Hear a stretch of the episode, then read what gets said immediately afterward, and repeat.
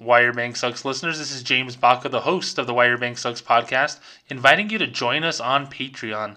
That's P-A-T-R-E-O-N dot com slash Why Your Bank Sucks. For as little as $1 a month, you can help support the podcast, which helps us pay the bills, take care of our responsibilities, and allows yours truly, James Baca, the ability to work full-time battling big banks with this patented version of vigilante customer service. The Why Your Bank Sucks podcast not only discusses what is wrong with big banks, but it also lends a hand to clients in need who are being taken advantage of by bigger banks such as Bank of America, Chase, Wells Fargo, among others. For $1 a month, you can show your support in the battle for better bank service. We also have bonus podcasts and content, along with merchandise at the $2, $5, $15, and $35 levels, and you also have the ability to donate what you think we are worth. PayPal is also accepted, but I prefer to show strength in numbers by going to patreon.com slash whyyourbanksucks to support this podcast. We would love to have you as a patron and love that you're allowing James to work full time kicking the butts of big banks. Thank you so much. Welcome to the Why Your Bank Sucks podcast. My name is James Baca, and I'm here to tell you why your bank does in fact suck very much. Why Your Bank Sucks is having a very successful week. We're in the process of rescuing about $4,000 in unauthorized Zelle transactions for three different people across the country. Still working on it with um, the followers that I have on Twitter, helping them get in contact with their bank and helping them state their case that, hey, it wasn't me that did those Zelle transfers. Because as you already know from this podcast, Zelle is garbage. Zelle actually is a third party application that banks are investing in, and they're using that as an excuse to de- decline fraud claims. So, Bank of America, Wells Fargo, Chase are declining claims that they know are fraud because their excuse is, well, this user, this customer is using a third party service, and we're not responsible for losses incurred on that third party service, even though it's in the app. It's just insane to me, and it's the craziest thing. And today's um, main topic is going to be about an NBC News um, story that ran three days ago about Zelle and how Zelle um, was responsible, or I guess Zelle was used to defraud, you know, dozens of people across the country. It's more in the thousands, but they profiled a few different people on the NBC article and the NBC story. And um, I definitely want to discuss that because I'm really glad that it's making national news, although I do believe that NBC just totally missed the boat on a lot of things, a lot of the things that we're fighting for here at Why Your Bank Sucks. And I'll just say now, if anyone from NBC or any media would like to talk to myself, James Baca, former 13 year banker at Bank of America, please contact me at james at whyyourbanksucks.com and you can see my contact phone number on whyyourbanksucks.com as well um, please locate me and i will discuss what's going on because today's topic is going to be about what nbc missed in that story wanted to start today's um, podcast with an interesting story someone had brought up that um, a bank of america in vegas had a, a tattered and torn american flag on a flagpole, and they were just you know offended by that. Today is Flag Day as I'm recording this, and I was really inspired to talk about um, an American flag experience I had at my Bank of America here in New Mexico. Now, you know, I of course am a proud American. I'm proud and happy to say that. Um, you know, I I don't really know a lot of, about flag etiquette. I guess I should learn. Um, I, I really want to learn. Um, obviously, one of the things that's interesting about Bank of America is, you know, their logo is a flag. And I, I've said this to someone who I worked with a couple years ago. I said, hey, you know, all the crappy things that Bank of America does, the one thing that they got right is they have an American flag for their logo. So, you know, if someone's protesting Bank of America, they're not going to burn Bank of America's logo in effigy. They're not going to protest it by, you know, burning Bank of America promotional materials because they're technically burning an American flag at that point, and I can see why a lot of people wouldn't want to do that. I, I just thought, you know, as a from a marketing standpoint, it's good. It's like, hey, no one can harm your brand by doing that to it silly, I know, but I mean, I, I really do believe, you know, that plays into it, you know, because all of Bank of America's logos have the flagscape, have the American flag on there. But um, the Twitter post that I saw about the, the Vegas incident with the tattered and torn flag just took me back to an incident I had um, here in New Mexico where I knew a lot of my customers. You know, a lot of them were great people, and uh, my clientele was primarily older. So, you know, they were always good to talk to. Older people love to talk, so you'd always sit there and, you know, talk with them for five, ten minutes about their families, about what's going on in the world and everything. You know, had things that you probably as a banker shouldn't talk about to waste time. You know, if there's a long line, I'm not going to be, you know, chatting it up as much as I normally would if no one's there. But, you know, these older folks are really great. A lot of veterans, a lot of Vietnam veterans in their, you know, 60s and 70s now. And then I had a couple of, you know, Korean War and even World War II veterans that were my clients. A lot of them have gone now, but about four years ago, I had a Korean War veteran customer. I won't mention his name, of course. Great man. He's one of the nicest people I've ever met. Um, what was funny about him is he never called me James.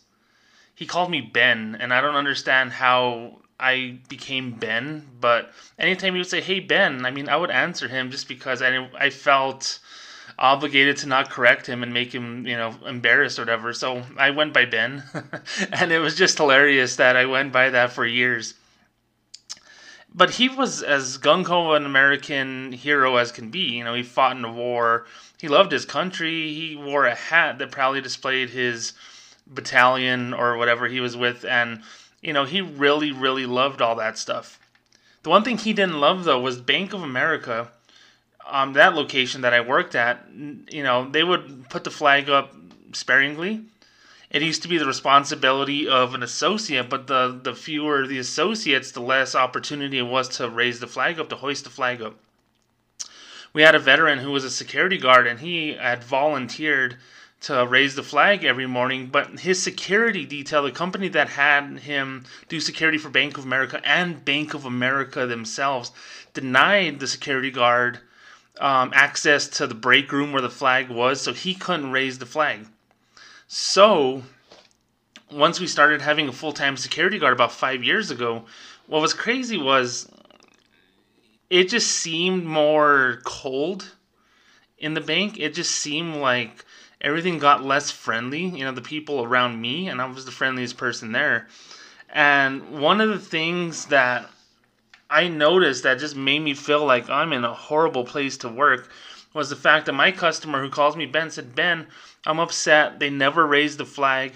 Hell, I'll raise the damn flag for you if Bank of America doesn't want to raise the stars and stripes.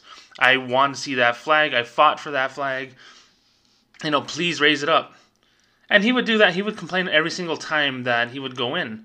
And as a customer service rep, as a manager, I have to document anytime someone complains and I send it off to my superior and that would be the end of that. I would never hear resolutions for these things. I really think that Bank of America just, you know, listens to complaints, but they don't do anything about them. That way they can track long term how to fix something, not on an individual basis. It's like, you know, if we get a thousand complaints about flags, then we'll do something about it at that point. So every time he would come in, which was often, you know, he would complain about the flag, and I told him, I said, you know, it's it's something that they don't let us do. They don't let the security guard do. We're trying to figure out the best way for it. I was trying to BS him because I didn't really know the resolution or the end result of that. But any time that I would complain to my superiors that someone was complaining about the flagpole being empty and we're not raising the flag and everything, um, it really got to me because you know this is one of my favorite customers, and he ended up leaving Bank of America just before I had left um, the company as well um, because he was frustrated about other things. But he would come in with that complaint all the time, and yeah, my managers you know rolled their eyes at that point, saying he's complaining again, whatever. I was like, it's a logical complaint. It's something that needs to be addressed. You know, the flag is not being flown, and there's a flagpole there. I'm I'm sure with flag etiquette and all that, that's some sort of disrespectful thing. I, I don't know about all that, but he wants to raise a flag for us. He literally wants to buy a flag and come every morning and put his flag up and then put it down because this is Bank of America. And I, you know, I told my bosses that, and I said, hey, you know, he's gonna come in. You know, you know him. Calls me Ben, and he comes sees me all the time, and and he wants to talk, uh, you know, to me, and I'm gonna hear the flag thing every single time. I was like, until he dies, I guarantee you we will hear this, you know, and it's a morbid thing to say, but it's true. It's something he felt strongly about, and I felt strongly about his complaint too because I really considered him a great friend, and I still do. I I've, i saw him at the grocery store a couple months ago, and I waved. I didn't talk to him, but he knows me, and I know him, and he's a great guy. I probably logged, I'm gonna say the 15th complaint that he had about the flag that I had to document. So I documented it on our little complaint tracker system that they have. They have a system that just tracks times that the bank, you know, gets smack talk to them inside the bank, for, for lack of a better term. And I put customer, you know, was complaining that the flag wasn't up and we're not allowed to put the flag and this and that and the other thing. Same things that I always put. And then we get a call from uh, the property managers of the Bank of America building saying, and I answered the call, and they said, "Yeah, we're gonna um, do some flagpole, something with a flagpole." I was like, "Oh yeah, let me put you on hold. Um, I need to talk to my manager. You know, she's gonna let you know what to do or whatever." I didn't know what it was, so you know, I transferred the call to my manager, and you know, she's not the one who did what I'm about to say, but she took the call and she said, "Yeah, you know, come on in later today, whatever." And I was like, okay, well, I guess you know something's going to be done. You know, anytime there was a repairman or something, you know, hey, he's coming, and or they're coming to spray for bugs or whatever. So you know, we were all made aware that someone was coming to do something with the flagpole, and I really didn't know what was going on. So I go to my lunch break about three o'clock, an hour before we close, because I never got to take a lunch on time. So I decided I was like, this could be my early dinner, so I'm gonna go drive to McDonald's really quick get um, a couple of chicken sandwiches, one for now and one for an hour later whenever I get to eat dinner. And I drive and I come back and I see the people, you know, with tools and all this stuff on the flagpole. And I see them remove the flagpole. Literally, Bank of America took the complaint of my customers so many times. You know, raise the flag, raise the flag, raise the flag. And I'm all for it. I'm not against it in any way. I'm as American as can be. And when I got back from McDonald's, I saw them remove the freaking flagpole. They literally took the, the metal pole and its base off of that cement slab that it was on my bank branch. Totally gone. So the last, you know, year or so we were there, just this big circle with this big splotch of cement and a place where a flagpole once stood. So Bank of America, instead of you know telling a teller or a banker or me or whatever, saying, "Hey, raise the flag every morning. It's part of your responsibilities. Put the interest rates on the board. Uh, print out some documents for the tellers to give to customers, and then oh yeah, you can do the flag, and then make sure that it's down as soon as we close. You know, fold it properly and store it away in a secure location. I mean, it's not that hard. I'm sure it takes two minutes to do the flag. I, you know." But they took the flagpole out.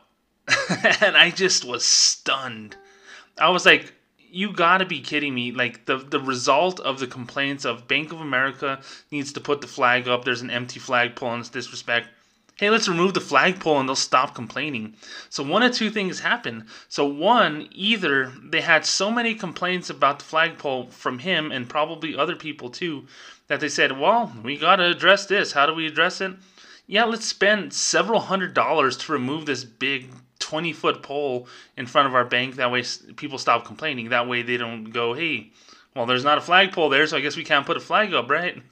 It was just so stupid. Rather than someone that you're paying money to to just go walk out there and put the flagpole up. It's a combination of shorter staff and saying, hey, you got to multitask and we don't have time for things like flags anymore.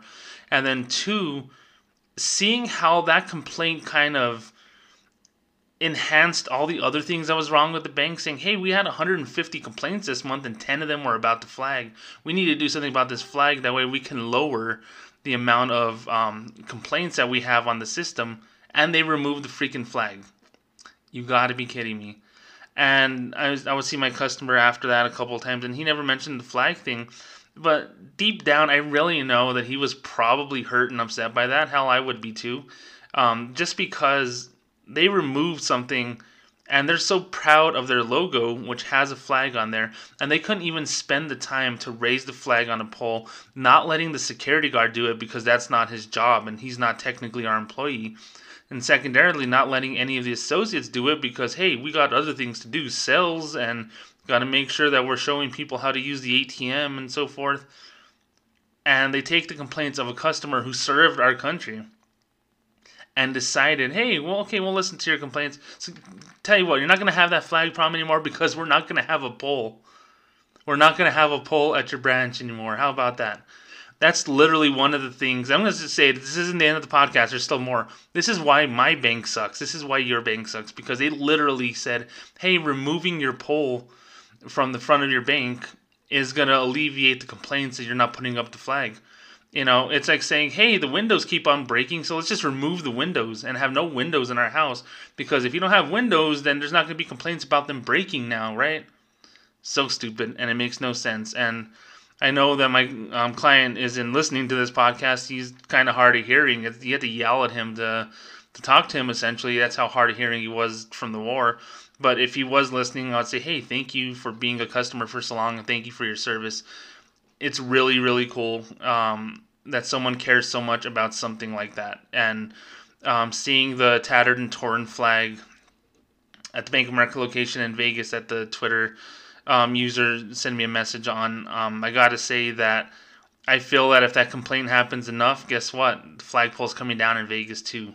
I don't think they're gonna buy a flag because it's too easy and it, it makes it makes too much sense to just buy a ten dollar flag and put it up every day. Now let's just get rid of it. That way we don't have that problem anymore. It is insane. So um, after this brief promotional consideration from our friends at Kasasa, we're gonna get to the main topic today, which is Zelle and the NBC News um, article and story that was on the nightly news, um, discussing it, breaking it down, and I'm going to point out a couple things that were wrong with it. And it's something as part of our project to get rid of Zelle that I'm really, really hell bent on discussing because they totally missed the boat on the most important thing about what's going on with Zelle, and that's the fact that customers are not getting their money back. So um, after this brief promotion, promotional consideration, we will get to that. So stick around. The Why Your Bank Sucks podcast is brought to you by our friends at Kasasa. So if you go to kasasa.com, that's K A S A S A.com, you can learn more about Kasasa checking, which is free checking with awesome rewards. You can ask for Kasasa at more than 2,939 local bank and credit union branches nationwide Earning cash rewards and ATM withdrawal fee refunds is super simple with them. If you're using your debit card, logging into online banking, using direct deposit, and signing up for e statements, things you already do at your bank, you can actually earn rewards with Kasasa. You get truly personal service from people who care right down the street, free checking, no exceptions, no monthly maintenance fees, ever, ever, ever. Cash rewards every month. You can earn up to 34 times more than the average account with a bank. And an ATM on every corner, refunds on ATM withdrawal fees nationwide. That sounds like Kasasa checking to me, and that sounds like a great deal. So go to kasasa.com. That's K A S A S A.com to discover a Kasasa account near you. I got to tell you, they're changing the way that you're doing banking, my friends, and I'm a believer now. So go to Kasasa today. All right, we are back. So the main topic is Zelle again.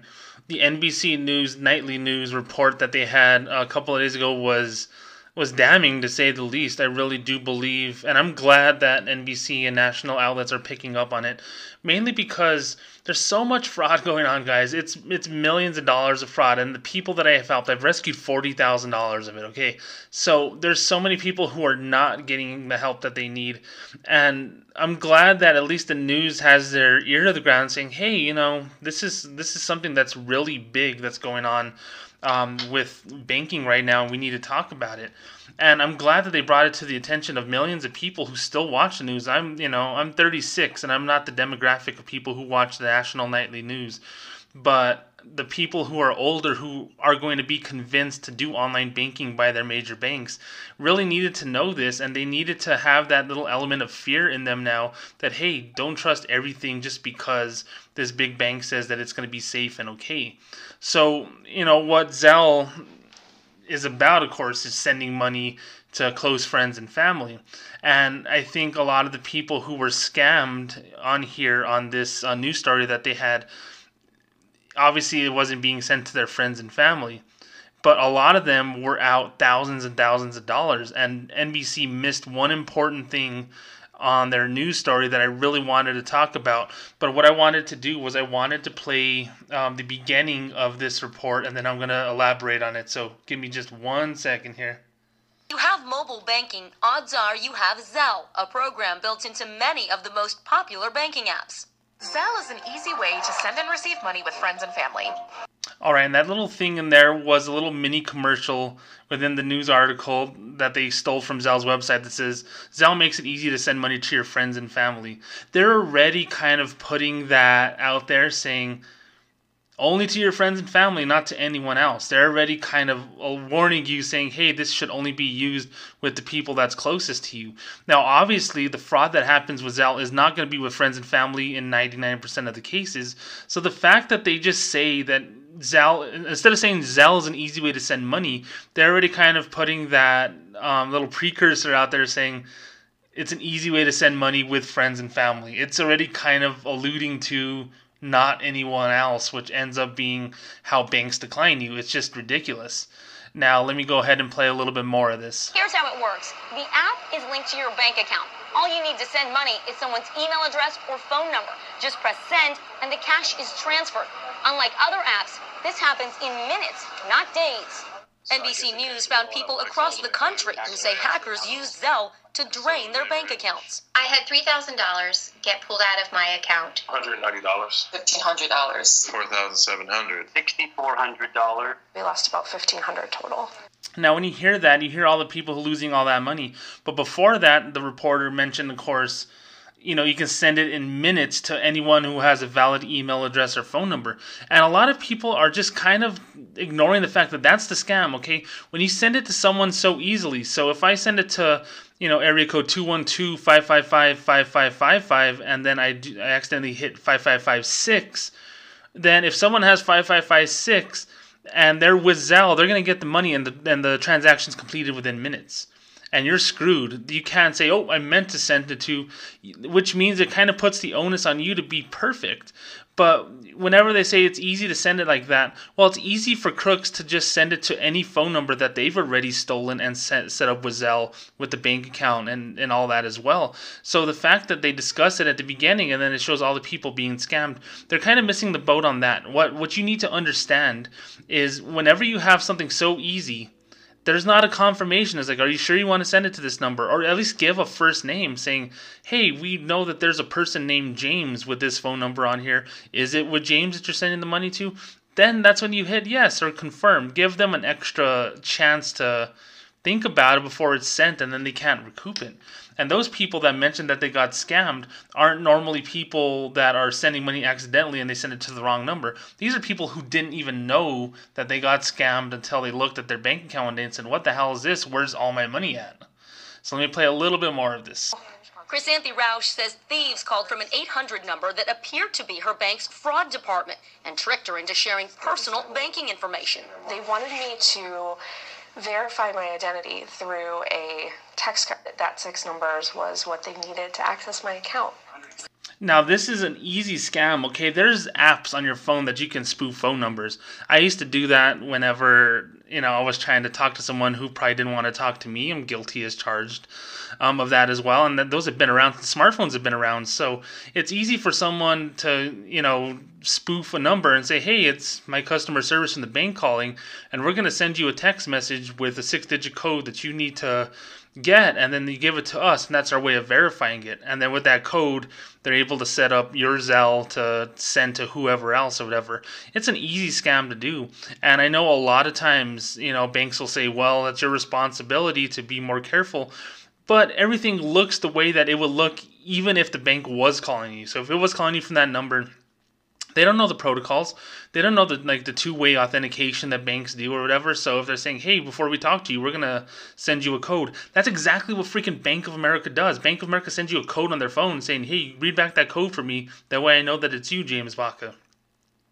If you give them the code and go, oh yeah, it's correct, that's a way of authenticating. So the, the crooks are actually really, really smart. They're actually using the bank system against them because Bank of America authenticates you through text message on your phone.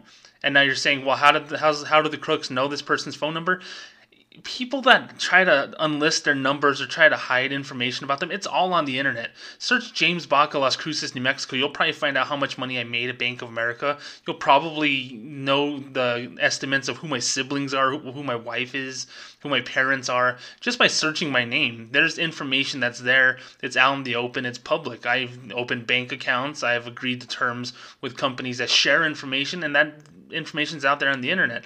So unless you're really, really hardcore about unlisting everything and going off the grid, it's really hard to kind of hide your phone number and hide where you live and everything. So it's easy for crooks to look it up. Hell, that's how I look up Bank of America executives' email addresses at Bank of America when I'm trying to help people. Is you just search for a name and search Bank of America, and chances are you're going to find an email or a phone number. That's how easy it is.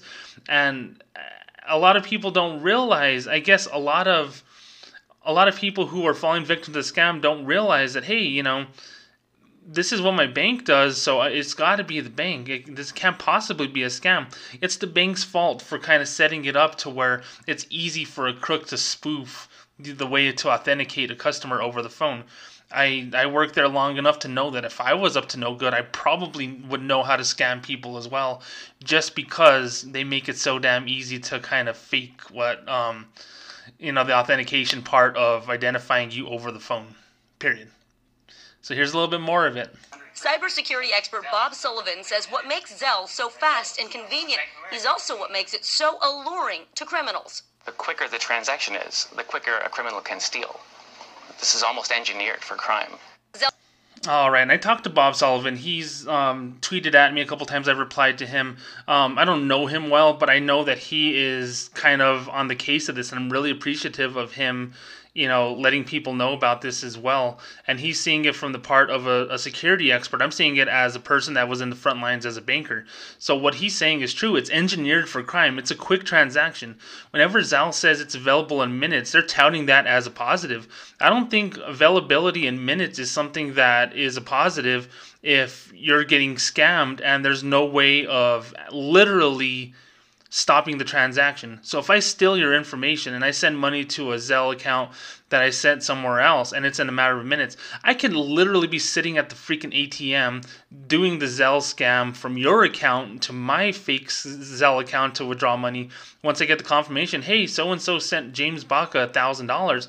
I'm right there by the ATM, whip out my card, that money is available re- immediately. I withdraw that thousand, and even if the bank figures out that it's fraud a day or two later, guess what? That money is already gone. I already spent it. I already committed a crime. So the fact that you know, in a matter of minutes that this transaction happens is not a positive. It's actually, you know what? We're so worried about speed nowadays, you know, and I, I was, you know, first world problems here. I was trying to do something on behalf of um, one of my followers last night while I was watching the basketball game, and I was trying to write a letter for him. So I'm writing the letter, and my laptop is just so slow. It's only two years old, but it just seems like it's 20 years old. The computer that I use to record this podcast on is so much faster um, because it's more engineered to do media and stuff like this. And I just saw that notch slower, and I'm like, oh, this is so slow. What's going on? Yes, I'm complaining, and yes, I'm you know there's a faster option for me. But at the same time, I'm thinking about. It, I'm going damn, I have two computers. How awesome is that? I remember I just wanted one computer when I was 10 years old. I have two, and they're literally within 10 steps of each other. So to me, the fact that I just have a way of accessing all this stuff is good enough. Speed doesn't matter in most cases. Guess what? I'm not going anywhere. I was in my comfy clothes at home trying to do some work. So with Zelle, the fact that it's available in a matter of minutes is I don't know. That's one of the reasons why I think it's very scam heavy, as Bob said as well, is that it just happens so fast to where literally if someone's committing the fraud and they're in front of an ATM, within five minutes that money can be out of your account to someone else's and withdrawn, never to be seen again. So that's one part that they need to fix. And I'm glad that he brought that to attention because I think it's not just the scam, it's the fact that it happens so fast. I can you know, I have a machete that my father-in-law gave me for my birthday. Okay, I can literally whip out that machete and rob you at knife point and get that money and run really fast. But then I'd be committing a, a violent armed robbery. Guess what? I can commit the robbery without a machete as long as I know what your phone number is, as long as you're dumb enough to give me a six digit code. And I'm not calling these people dumb because it's dumb that banks give people this option of identifying through a text code, which gives crooks the opportunity to spoof that and cause all these issues. So I have one way of committing a crime. Guess what? I'm going to do it the easy way through text message and convincing. Period. So let's wrap up a little bit more of this story here. Zelle declined to be interviewed on camera, but in a statement said they and their banking partners apply layers of protection, including identity verification, multi factor authentication, send limits, and real time fraud alerts. Zelle added, as with all digital payment technologies that provide consumers with greater convenience, there exists the potential for fraud. That statement pisses me off. Their statement that they told NBC News is essentially saying we have many ways of protecting our customers, including multi layer identification and all these things that I just mentioned were how, and the, the people mentioned on the news story were kind of parts of how they got scammed. If they have many ways of identifying, and one of them is sending you a code to your phone, that's not secure. In fact, that's that's the total opposite of secure because someone can fake that just as easy, like that person who got scammed for fifteen hundred. They literally got they got scammed because they provided a six-digit code that was sent to them. That's one of Zelle's ways of identifying you as well. So how the hell is that any secure? And working with their bank partners to kind of find other ways of security, including cash limits. That's just meaning risk mitigation. That's just meaning you know making sure that they can only send X amount of dollars a day or a month. Meaning that if the bank loses that money, that hey, it's it's capping out how much they can actually lose. Not saying oh well they can't take it all in one shot well, if you have $500 in your account because you're poor and they steal $500 using Zelle, the limits don't mean a damn thing to you because that's all you got. That's literally all you freaking got. So don't tell me that setting up limits is is um, one way of protecting me.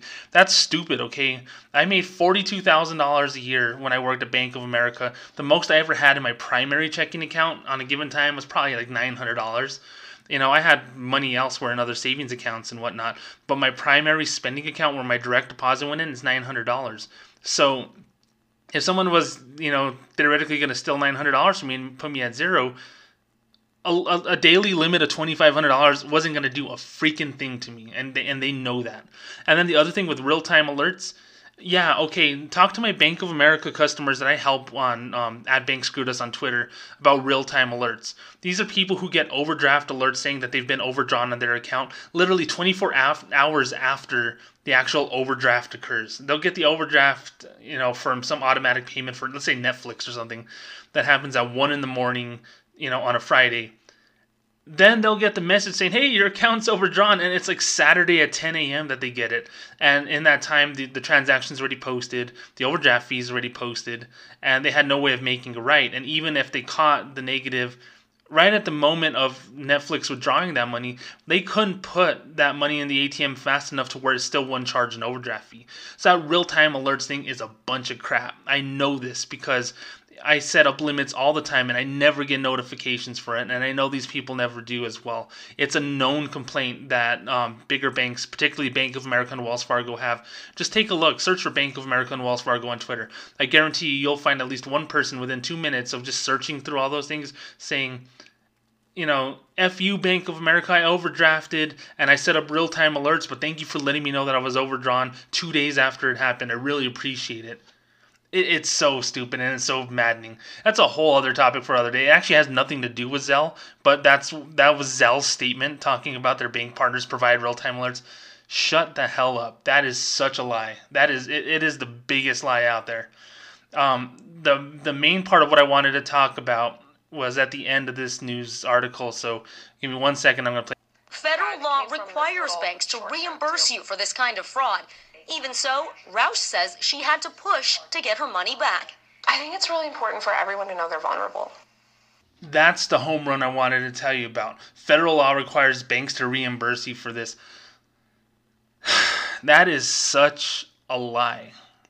Okay, yes, they're required to reimburse you whenever fraud claims are found in your favor. When they say, oh, okay, yeah, we understand that there's fraud going on we understand there's fraud going on, so um, we're going to reimburse you for this. And banks call it um, policy losses. They say, hey, if everything adds up, and we can, and and he or she proves that they were defrauded um, as a result of the Zelle transaction that we know that they didn't do. Hell, maybe they didn't have Zelle, so all of a sudden Zelle was enrolled and money was taken out. It has to be fraud, right? And they're going to reimburse you because federal law requires that, right? I, I'm gonna I'm gonna kind of scream this. I'm gonna get away from the mic. It is a lie. It's a lie. So, what Bank of America, Wells Fargo, Chase, and all these people do, and this is where I just get just so pumped up about it, is they decline the customers and they'll they'll say they'll send a letter or an email to, to their customers saying that after our investigation we've determined these are valid charges. How the hell do they prove that? They do not prove that they're valid charges, guys. They do not prove it. They just say, "Hey, we found out they're valid." Well, how did you prove they were valid? You know the phone number that it was sent to did you realize that hey oh hey that's a f- old frat buddy of mine from 10 years ago no there's no way that you can prove that that person that that got my money that was stolen from me is someone that I know. And and the way that banks are declining it is they're basically saying, well, it's not your friends and family, so um, we told you not to send it to people who aren't your friends and family. But they had their account stolen. All the people that I've rescued money for, the forty thousand dollars, the forty thousand dollars that I've worked the last two months to get reversed for customers on behalf of why your bank sucks um, for Zelle and other fraud claims too. It's not just Zelle, but we're talking about Zelle now the fact that the banks will send a letter and, and I have copies of these letters, guys. I'm you know, I my customers, my followers trust me to send me these documents and I have them scratch out what I don't need to see. Um, you know, account number wise and their phone numbers and addresses or whatever. But it says that after our investigation, we determined that this charge was valid, so we're denying your claim. Banks are required to refund you whenever fraud happens, but what banks are doing is they're claiming that it's not fraud and that it was a valid charge and they're not going to refund you a damn thing. If I've rescued $40,000, one person just working hard to help these people who are in need, how much more are banks taking? And yeah, I know the banks aren't pocketing the money saying, oh, yeah, we're rich now because we're not giving these claims out. It's not even about that. That money was withdrawn and spent by someone else. The fact that the bank does not even try I know that they don't try because I have my followers send police reports. I have them send, you know, proof of logins. And Bank of America has proof that someone uses online banking or they don't. I know this. They have a little meter that shows how many times within 90 days that you've um, signed into mobile banking, whatever. If someone never does it and all of a sudden they do, and then $5,000 is missing, and you're going to say that that was them, it was valid charge, that's the whole definition of a regular activity, guys. The whole definition of a regular activity is that and shame on freaking banks for saying that. So the NBC News article, and I'm not picking on them. They they read what's you know the the procedures and policies of banks and what the government requires of banks whenever fraud happens. They're saying, well, yeah, you know, federal law requires that you know banks reimburse you whenever there's fraud. But banks are saying, I hate to use this phrase in this fake news. It's fake. This person is not is not um, a victim of fraud. This was a valid charge that they know, so we're denying the claim and we're not going to reimburse them their money. Because yeah, someone has to pay for you know for crimes. You know they always say shop shoplifting is not a victimless crime because prices go up or whatever. Um, well, with Zelle and the declination of claims banks had to pay that out of pocket to their customers saying hey well we're sorry that you got scammed here's your $2000 back so let's try to do this again this time a little bit better no they'll say no well it was a valid charge and it was sent to someone you don't know remember zelle is a third party service and we're not responsible for any losses that happen in the third party service and you're supposed to send it to friends and family only and if it's a stranger then you should be really wary about sending it to strangers but they didn't do it but they didn't do it, and yet the bank is saying, "Oh, we're we're um, denying the claim." So that whole thing about NBC saying, "Hey, well, they're required to," yeah, they're required to when they find in your favor. But banks are automatically declining these things despite the fact that my customers, my followers, have overwhelming amounts of evidence. And even the people that I don't touch have over, overwhelming amounts of evidence that prove that they were getting defrauded. And the bank doesn't give a damn. They do not give a damn, and it pisses me off. It really gets me mad. So I'm really, really glad that NBC provided this um, news story. It's like five million people or something watched the, the local, the national news. Excuse me. Uh, you know, it's a it's a small sliver of people, and how many people, you know, bank with a bank that d- does business with Zelle? You know, probably half of them or something. So it's a good amount of people that are going to be alerted, and maybe they'll never do Zelle again.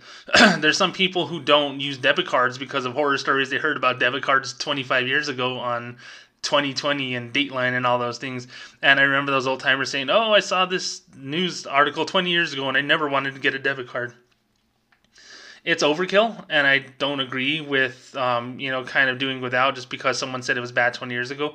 Maybe Zelle or the things that come after Zelle will be awesome when they figure out a way to properly authenticate people. But that's not even the point. I like the fact that technology is moving forward. But what the banks are doing, and I know that it's on purpose, is they're saying, well, Zelle is not Bank of America or Chase or Wells Fargo. It's Early Warning Services LLC, whatever the hell that is. And I think Zelle is based out of Arizona or something.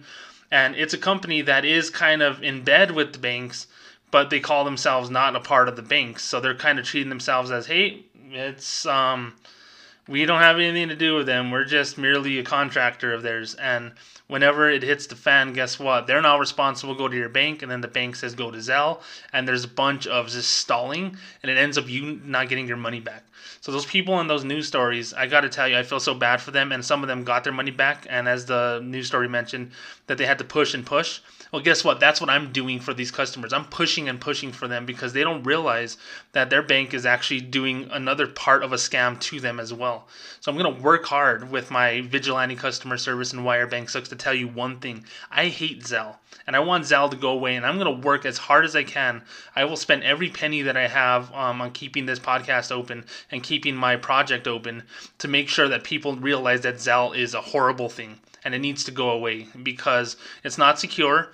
And anytime someone is defrauded, banks are treating their customers like crap and they're screwing them out of their money. It is horrible. It is horrible. I'm so thankful that NBC um, aired this, um, you know, this news story because it wouldn't be talked about otherwise. And um, I don't want to take full credit for the success of um, getting it out there on Twitter yet. I've I've done some things, but I haven't done it all yet.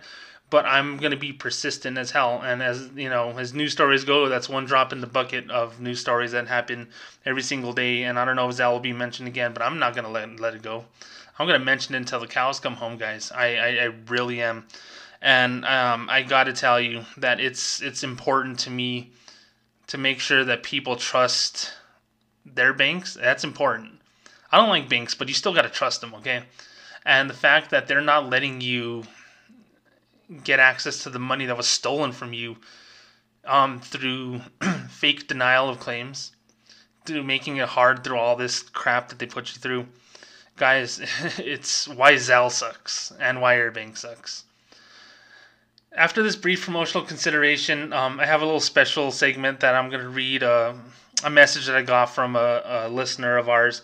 So stick around uh, for a little bit more of Why Your Bank Sucks. It's a little bit longer podcast today, but we have a lot to talk about. So please stick around. All right, we are back. I wanted to respond to one email that I got. Um, I typically get a lot of emails at james at whyyourbanksucks.com, although I do get a lot of DMs on Twitter at bankscrewedus. Um, it's about 95% positive. I think the 5% that are negative are typically, uh, why are you picking on the bank? Why do you have such a vendetta against banks in general? And it's usually the pro bank types, the ones that say, well, I, you know, banked somewhere for 30 years and never had a problem. That's great. If you never had a problem, then more power to you. You know, until you have a problem, you don't know that there are these problems out there with your bank. So I understand the critiques and criticisms. A lot of the times I'll hear, well, you must have sucked at your job. That's probably why you're doing your Twitter thing now because you just have a beef or vendetta with Bank of America and other banks. I thought so at first, but then once I started to help people on here, I really liked it a lot and I really want to help people as much as I can because I have a lot of knowledge. And it's a lot of knowledge that I don't want to apply in a bank setting anymore because one, I don't want to wear a suit and tie anymore and speak, companies speak for a, a bank that doesn't care about you, the customer it's it's the ability to use this knowledge the way that I like to use it in order to help people without being affiliated with the bank. I want people to be happy with their bank or I want people to be happy somewhere else if they're not getting treated right. So for the most part, it's 95% or so positive. There's always going to be negative people. I always I, call it the rule of Amazon. You can look at any product on Amazon and you're not going to see 5 stars out of 5 this podcast is 4.6 stars out of um, five stars, and it's not perfect, and it won't be. I have one person who left me a one star review, and they didn't leave a review. One person that left me a four star review, and they didn't leave a review. I'm fine with that. I'm fine with critique. But the rule of Amazon is not everything can be perfect. So you're always gonna find one guy. Like I always say, just you know, look at look up toasters and then you're gonna find oh the great greatest toaster ever had it's so modern and sleek looking such a great value for the price for the toaster then there's that one guy with the one star.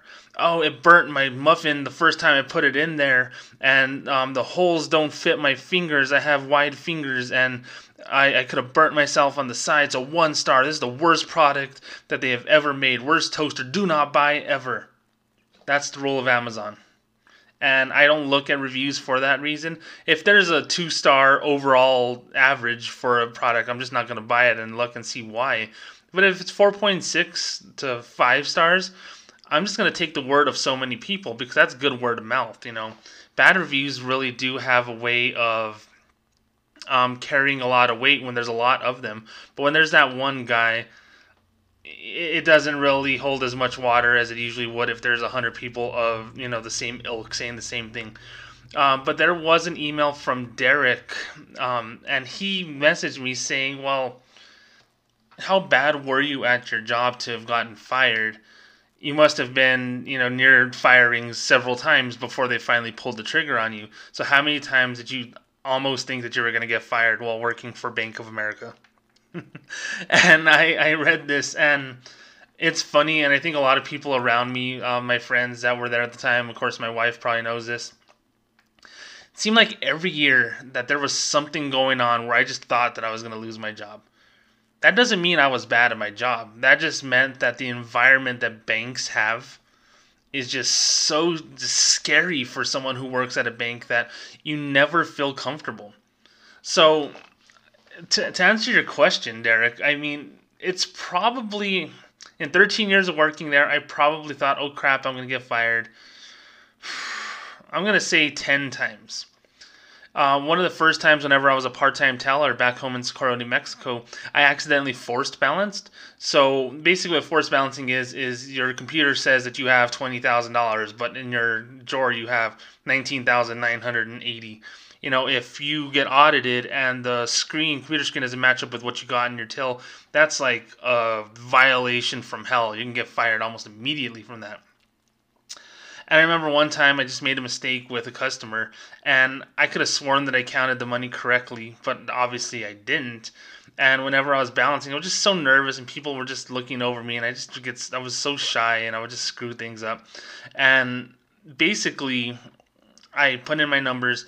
I was like 10 cents off or something like that. So I was happy with that. I accepted the difference. I let them know, hey, I was 10 cents off. And I put my money in and, and my little vault and I left for the day.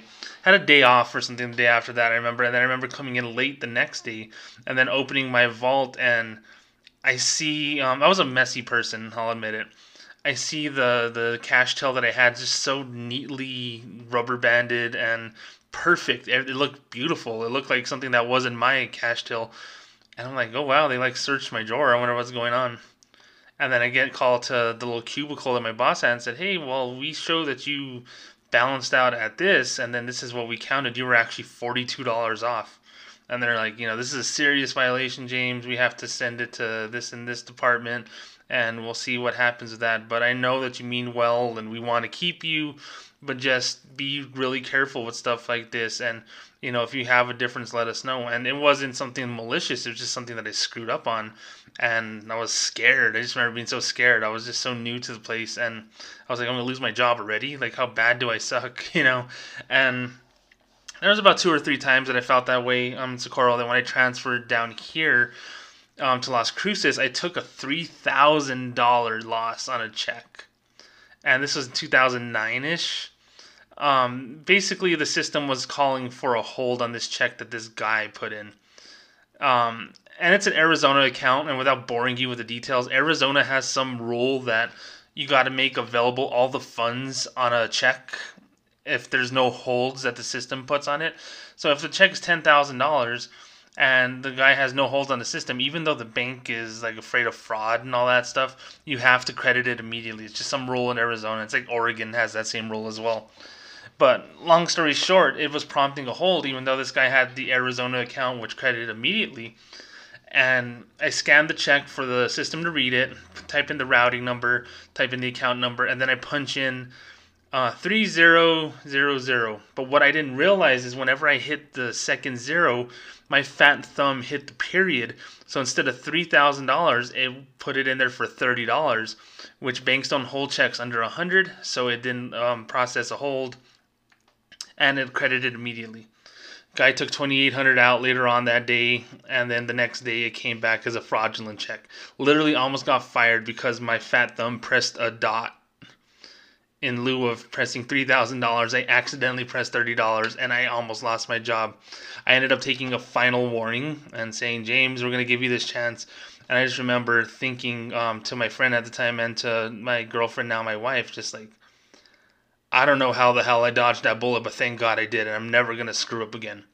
And did I screw up? Yes, I screwed up a couple of other times. There was another time in 2011 where I was taking a job kind of as a part time banker uh, I was like a half banker, half teller. And then the first week that I was in that role, some lady came in and she was so happy that she was getting married and she got this check from her father in law and she was excited to use this for her honeymoon or whatever. She just kept on talking and talking and talking and I'm like, okay, can I have your thumbprint? Can I can I have your IDs? And then it said nine hundred and fifty two dollars or something. And it looked fine. And I ran it, I gave her the nine fifty two, she left and I looked at the check again, and then it looked like someone squeezed in the nine on a fifty-two dollar check, and then they put nine hundred. They squeezed it in on the P two. It looked like it fit, but it also didn't at the same time. So I just had this feeling in my stomach, like, man, I wonder if this is fraud. Give it to my um, supervisor. At the time, she just she turns white as a ghost. She goes, "Oh my god, I think this check is coming back." And sure enough, um, came back. Someone had it stolen from their mailbox, and yeah, uh, fraud investigation later showed that um, the only reason I kept my job was I documented her IDs, and she was a known um, scammer that ended up going to prison, not for my thing, but for other similar situations that she had. But I remember that feeling of it's coming back, it's fraud. Calling um, the number that I had on file for her because we used to have to put the phone numbers on the checks and then she was saying, "Oh yeah, no, that's my daughter, and she has a mental problem, and she um she does all these criminal things, and um what's your what's your name and phone number, and I'll get back to you, and we're gonna we're gonna have her return that money." No one comes. I call that number again three hours later, and then the phone number had been disconnected. I got scammed of almost a thousand dollars, and um, because of my attendance and because of my good work ethic. I got to keep my job with another final warning in 2011. And then there's other things that I explained in my book, um, other times where I thought I was like, oh man, I'm going to lose my job. And somehow I survived them. So the one thing that I had that got me fired for $4, I was like, dude, I survived so many of these things. Four dollars, they're gonna find it in my favor. I'm yeah, I I made a mistake, granted, and it was something that kind of was uh, the bank put me in a spot where that mistake happens and I was going to be at fault no matter what. So that was their grounds for termination. When in reality, they just wanted to cut staff and they wanted to get rid of the seasoned people who were making a lot more money than the younger people. And that's what I feel. That's what I know happened. And that's why I'm here talking to you. So yeah, it was a lot of times that I thought I was going to lose my job. And I think that's part of working at a bank, Derek. So I, I am not ashamed to admit my shortcomings. I wasn't the best teller. In fact, I sucked. I wasn't the best banker until I got confidence and I became good. So I almost got written up and fired for not hitting sales goals. And those are the things that get you fired as a banker more often than not in a bank branch. So whenever I talk about bad banks and bad banking experiences, I'm I'm giving you the raw emotion that I feel from all those horrible situations that I was in sales situations, and then those times when I was a teller when I didn't even think I was going to make it that far, that I know that hey, you can be on the chopping block for something so simple and you don't even realize it. So you know, my thing is. I'm I'm fine with it. I'm I'm okay to admit all these things, but everyone loses their job. The average person goes through nine jobs in a lifetime. So just because I had a bad experience and a bad ending doesn't mean that my knowledge isn't there. That doesn't mean that my intent is malicious. That means it's just I want to work hard to make sure that you're getting the best experience because there are some people that work for banks and work for other companies that just don't give a damn about you and I'm the opposite of that. I give a damn about my customers, which is why I do this podcast. So please just keep in mind, you know, that you know, you could have emotions about something and still be objective. I want to believe that banks do a good job, but I also know that the people that I worked with were the best um, employees that I worked with, and we were the best branch. Though they closed us, citing cutbacks, yet they made $28 billion. So I know the intent of banks is not always there, but the intent of the people that work in the banks, for the most part, they mean well. They really do. And I meant well, and I'm not there anymore. So, um, I really thank you for the email. If you ever want to ask me a question, I definitely don't mind answering. I'm James at whyyourbanksucks.com. You can post it at bankscrewedus on Twitter. You could DM me. I'm fine with that. And um, I'll answer it on the podcast. And I'm really glad that you're listening and I'm able to answer these questions. So um, I really think that the fact that a lot of times that banks really kind of put their employees on edge makes for a bad experience, and it's just one more reason why your bank sucks. My name is James Baca, and I'm going to wrap it up in just a minute after this brief promotional consideration, so please stick around. All right, and we are back. So patreon.com slash whyyourbanksucks for the support that I need to continue this podcast, continue my website, to continue um, my Twitter posting, my vigilante customer service, helping customers. Um, for as little as $1 a month, you could support this podcast and help us out. For $2 a month, you help support it and you get an extra podcast or two every single month. For $5, you get some small merchandise. For $15, you get my advice, you get my assistance for any financial problem that you have. And for $35 a month, I will send you a t shirt every quarter. At least donate $1, guys. If we get a thousand people donating $1, that would be awesome. That would help out a lot, and that's going to help dozens of people get their money back from banks. They're going to deal with banks in a better way because of my service to them. So please, please help me out. Um, I have great sponsors, I have great support, but I need a dollar here or there to continue this podcast, which will help me be as successful as possible. I don't need a million dollars, I just need enough to pay the bills so I can continue to kick ass for you guys, okay? Thank you so much to my sponsor, Kasasa. They are great people. They are awesome. Go to um, at Kasasa, that's K A S A S A, and www.kasasa.com for more information about their awesome free checking with rewards and see if there's a location near you. They're really great people and they're really awesome to sponsor a podcast um, of this ilk. So I really appreciate them and the support that they've given me. A um, couple of books coming out. Um, Bank of America nearly made me homeless, and I work there. And Beer Money coming out very, very soon. Um, that is part of the Patreon thing as well. If you donate fifteen dollars or more, I will send you the books in either PDF or paperback format, depending on the tiers that you sign up for. Um, go to whyyourbanksucks.com for more information about me, about the podcast, and you also have links on there to su- subscribe to our podcast through various channels such as Spotify, Google Podcasts, Apple Podcasts, and so forth. And then, um, of course, at Bank Us, our vigilante customer service, our running commentary about banks, our daily battle for good customer service with our clients on Twitter. Please follow us. And then at James B is right is my personal Twitter. It's mostly basketball posts, Vegas takes, gym pictures, and whatnot. But you'll see the man behind the madness of Why Your Bank Sucks if you follow me on Twitter. And um, guys, I got to tell you, thank you so much for the overwhelming support. We've had a record breaking week when it comes to Twitter impressions. We've had um, somewhere in the neighborhood of 110,000 Twitter impressions in the last four days, which is just crazy. It's a crazy amount for someone with 735 followers as of the recording of this podcast, which tells me I tweet a lot, which tells me I have a lot of personal one-on-one interactions, and I'm getting the message across that you know banks are really difficult to work with, and people know that already. But there's a better way of dealing with this customer service. Yes, you can complain all you want on social media, but I'm gonna hear your complaint and I'm gonna help you fix it. That's my vigilante customer service, and that is my my dedication to this project and my dedication to you who listens to me, who follows me on Twitter. So you got that support through and through. I will be back a little bit later on next week with another amazing podcast. Um, please leave us some voicemails. That way we can play some more voicemails. Area code 575-322-4127. I have a few of them in the bank, no pun intended, but I want a few more. And maybe we'll do an all voicemails episode sometime in the near future as well. There's so much going on, guys. There's a lot of projects. I'm tired. I'm working 17 hours a day here, but I really think that we got something good going. And um, my mission is to help you um, bank better and hold banks accountable for their crap. My other mission, of course, is to get rid of Zelle. So we're going to work really hard at getting rid of Zelle as well. And um, I'm going to work hard as much as I can to make sure that you feel better about your money and you feel better about banking. So I'm going to be here for that. My name is James Baca, and I just told you why your bank sucks. Thank you so much for listening. I'll see you in a couple of days. Have a great day.